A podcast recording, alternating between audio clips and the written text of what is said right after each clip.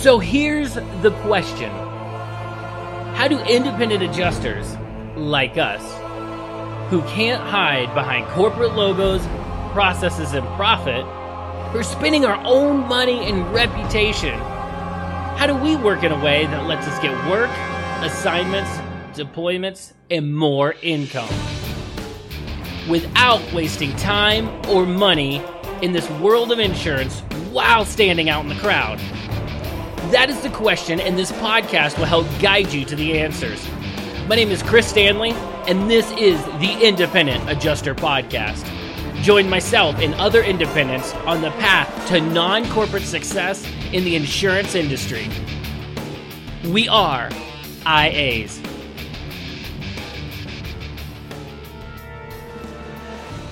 Welcome back to the Independent Adjuster Podcast. I'm your host and your guide, Chris Stanley. Today, we're interviewing the heavy man, Jay Contino. Jay specializes in heavy equipment and has been on the IA journey for over 20 years. Today, he's going to share his insights into how you can start writing heavy equipment claims and basically how you can write claims better in general. So, but I want you to pay attention today because last week was great. The week before that was amazing, but this week is a little bit different in the sense that I go deep with Jay on a particular topic. Um, and it's it's kind of during the interview we start talking about heavy equipment and give you some practical things to take away. So I really want you to pay attention. I really want you to think about starting to write heavy equipment and maybe starting to learn and invest the time, effort, and energy in how to do that because I think it can increase your revenue, increase your income. So I just want you to pay attention to today's interview with Jay. All right, now before we call Jay, I've got to tell you that today's episode is sponsored by AutoForms.co. AutoForms.co is IAPath's very own automation service for IAs. What AutoForms.co does for you as an auto damage IA is it will instantly fill out your total loss forms.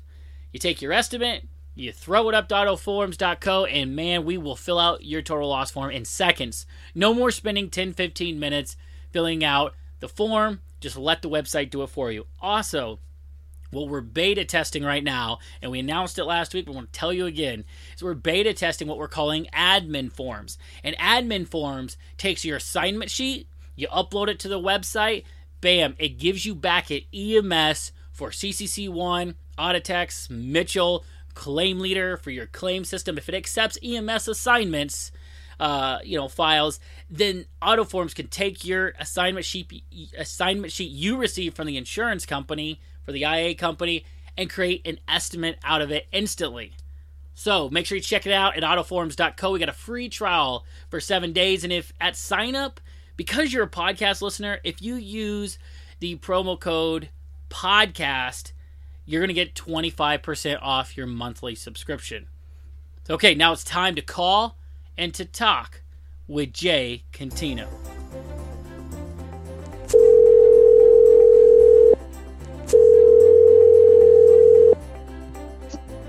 Hello, Jay here. Hey, Jay, it's Chris Stanley with the Independent Adjuster Podcast, sir. How are you doing today? Good. I appreciate you agreeing to be on the show today. And before anyone gets antsy, we got to ask the question. It's important. Why should anybody listen to what you're about to say and to your story? Because where the industry is going today, um, people need to obviously ch- to change, to adapt that and change some things that, that they're doing that has um, that has worked for us and you know, I'm not saying that we're the only one. I'm the I'm the only answer out there, but this I'm just going to share some of the things that we have done. Awesome. So, where did this whole journey and path start? When you look back, you know, how did you get started as an IA? What how did that journey begin? I um I be, I began working in the shop in the 90s and I I wanted I wanted more because I saw I could only further myself so much being being at a shop, and that was when I went to work for a couple IA firms for a, f- a few years, and then I started to build some relationships over those times, and where eventually I went ahead and had my uh, eventually was able to have my own appraisal and adjusting service. Now, about that, about you switching, because even now as you look back, you talk about it as two separate events. And I think that's one of the things the young IAs could learn from our conversation today is that, you know, you were already in business for yourself, but you had a mental shift, right? When you were working for an IA firm, you were your own business. But then you had this epiphany that, hey, I could have a relationship directly with somebody, one tier up, so to speak. So, what was that mental shift like for you? It, I felt like I always had to have, um, being a step ahead of everybody else. Um, you know, to, to always be able to plan for the future and not get um, stagnant in what I was doing. I find that myself as a entrepreneur, as an adjuster, uh, you know, as an IA, that not getting stagnant, as you put it, is is pivotal because, I mean, man, this industry is changing so fast and it's double or quadrupled in speed in the last few years. So, but you stayed successful. I mean, you're still in it. If you weren't successful, you would not be an IA today. And we have our ups and our downs. But what has the number one characteristic been for Jay to be and stay successful up until now? Okay, number I have one big thing overall, and that's something that as a new IA or maybe even some IAs out there today need to ask themselves: Why would an insurance company want to use you versus anybody else? How what kind of difference can you bring to the claim? How could you make that claim be that much more uh, make it go faster and be able to resolve it without having their inside adjuster to be constantly calling the shop or making them do a lot of additional work. So how could you make it easier on them? Mm. Dang, that's a that's a good question to be asking, and uh, I can honestly say that in the first four or five years of my career as an IA, I never even thought to ask the question because I didn't view myself as a business. I viewed myself as they give me work and then I handle the work when it comes in, and I was never proactive as you became. So, um, as you've been successful, as you've been proactive, what are the biggest challenges been for you over the past? What's it been? Twenty years now. Yeah, it, oh, more than that. So, what have those challenges been for you that have been the toughest to overcome through the years? I think it's been finding, uh, and, and, as it gets more and more, as more time passes, trying to find quality help because not very few people are coming into this industry today. We have the same problems as body shops do, trying to find good technicians. And now, Jay, how how big is your coverage area? Like, is it like three states, two states? You know, like how big is it? Actually, it's bigger than three states. We're we're, we're currently working on covering the whole southeastern, um, all the southeastern states at this moment. Wow! So you're you've been in a few states. You're expanding. You're already having that trouble finding good help. So these other companies who are nationwide got to be having the same trouble. Am I right? Like this is this, this is an epidemic. Yeah, I mean it, it, it's it's a very serious one too, and the the only way that I'm finding out that I could overcome this epidemic is you have to take time and invest and train people the right way. Even if you have to train some people from scratch. Yeah. That's that's what you need to do. Beautifully said. So with that being your greatest challenge is, finding the help, the good help, right? Not just anybody, but the good help. What has been the most rewarding part of being an IA company been for you? Well, I think the part of being an IA company that is most rewarding is that I have my freedom and I can more or less control my time. But at the same at, at the at the same time, it does require working a lot of hours. But I don't. I, I mean, I could never imagine being cooped up in an office all day again. Even though I spend most of my days here in our office, but you know I have staff and I can still go out and um, and see the world too when I want. And, and um, so that's just just just that's just a couple things. Um, and the other thing is, as hard as you work, you know, you you determine really how much money you want to make. Bingo. Depends, it depends how hard you want to work too. And there's some tasks that we do that are a whole lot harder than others, and you can kind of decide this is worth my time, this isn't worth my time. I'm going to sub this out to somebody else. And I know you, to increase your income and your expertise, is kind of, you know, how I kind of got to know you was you were the heavy equipment guy. I knew nobody who said, I know heavy equipment with with confidence like you did. So, what kind of steered you to heavy equipment? How'd you get started in that phase of it? Oh, that's uh, that's a whole other story here. Um, this was when I first got into the auto end. I was was probably an appraiser for about maybe two, three years, just doing auto. And the one company I was working for, um, just started giving me heavy equipment claims. I'm like, I know nothing about these. I don't want to do them. I want nothing to do with them at all. They take too much time. Wow, wow, wow, wow, wow. Cry, cry me an earful. They wouldn't accept that. Thank God. Thank God they didn't. And um, so what I what I did was I started to really educate myself and studying on how some of these specialty specialty pieces of equipment are built. I started spending my a- afternoons when I would get done seeing my claims in a local uh, truck and trailer repair shop, and I started watching how they were how, how they were they were giving the opportunity how, to let me watch how repairs are being done and I was able to educate myself from the inside going out. What I mean is from you know from the shop, from seeing how the repairs are done, then being able to go back out into the adjusting world, so I knew what to write.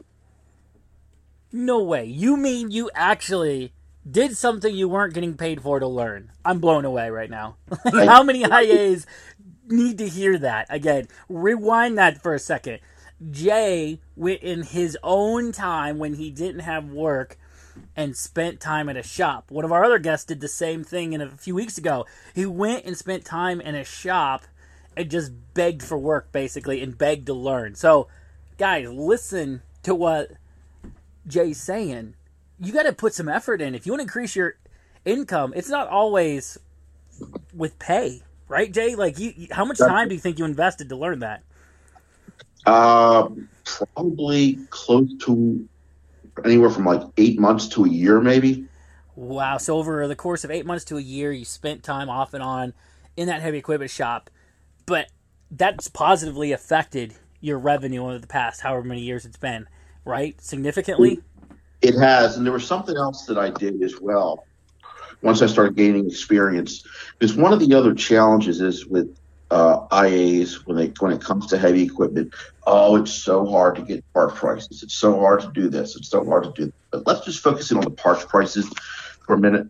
What I did was I find my you know what I make find I got to the core, see what I was mostly doing, whether it was Freightliners, Kenworths, Peterbilts, and I found out you know the, the dealers that I was getting my prices from.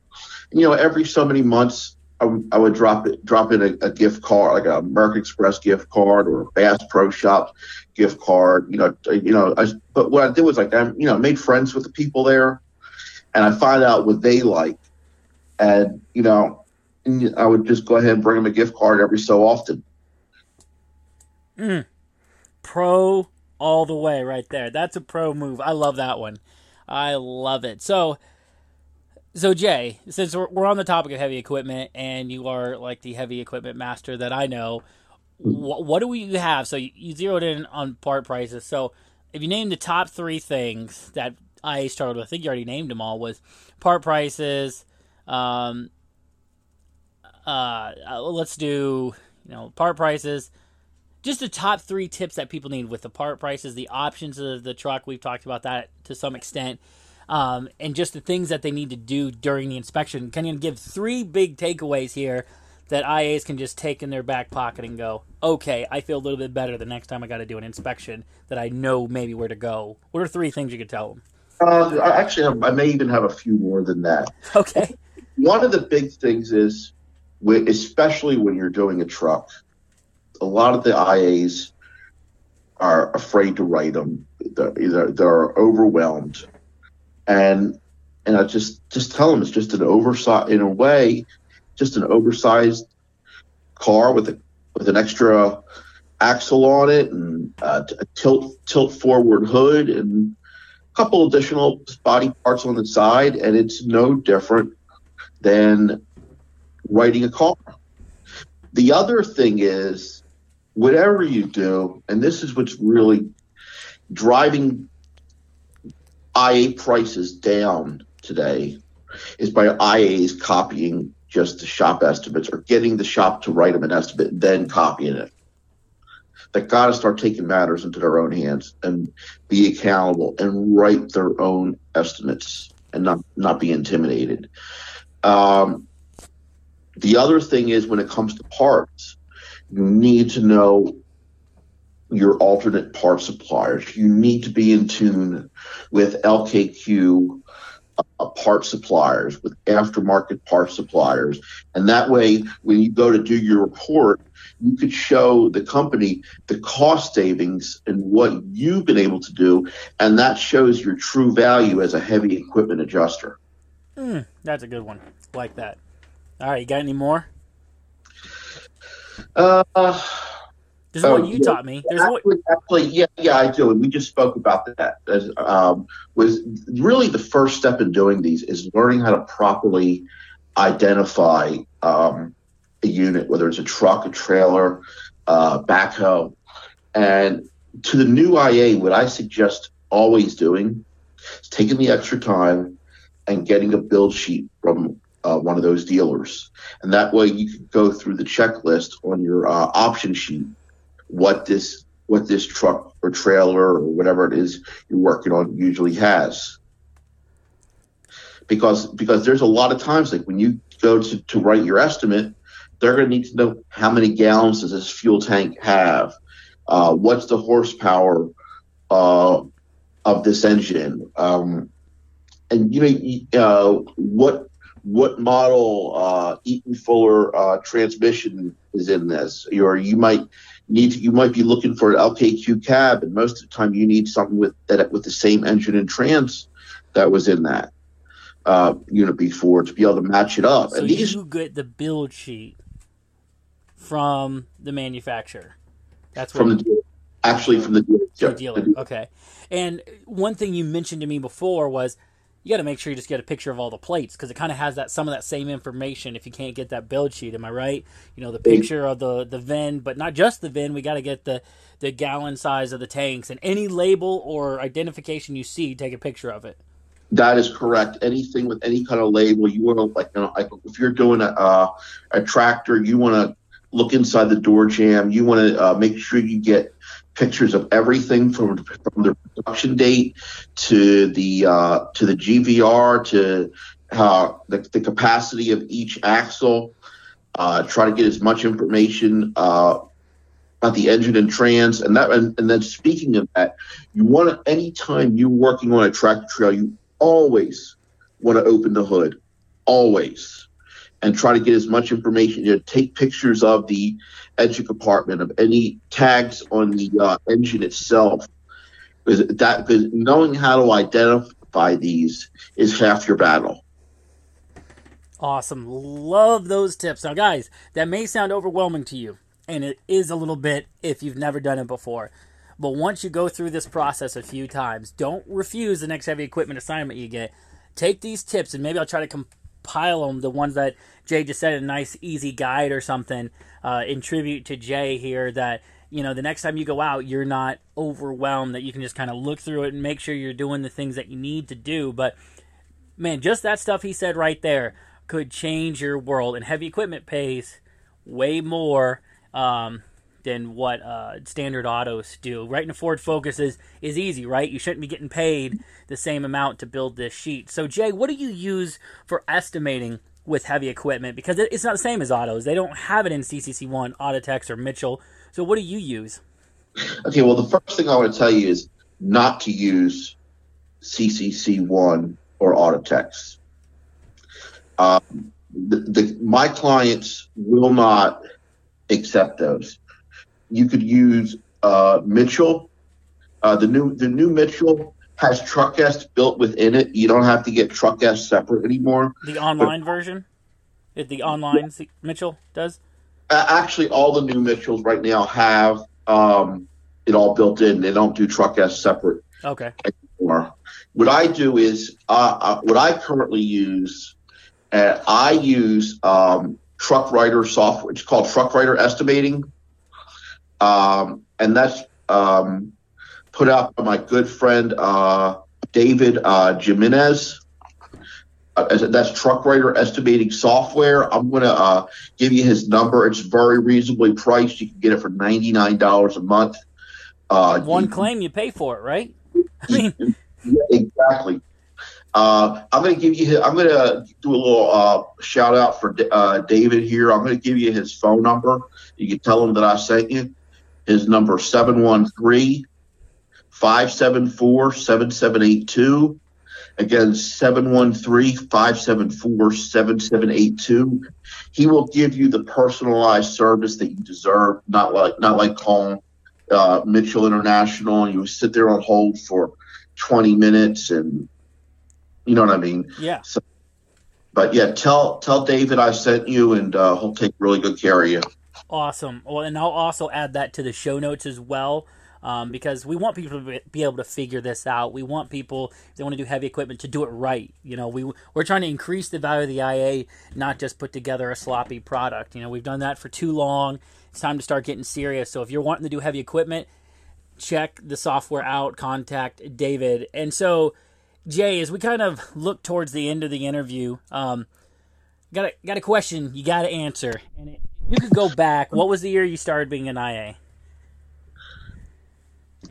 1997. Okay, so in 1997, if you go back to 1997 when you were thinking about taking the leap to becoming an IA, what would you go tell yourself in that moment with what you know now that would help guide you along the way?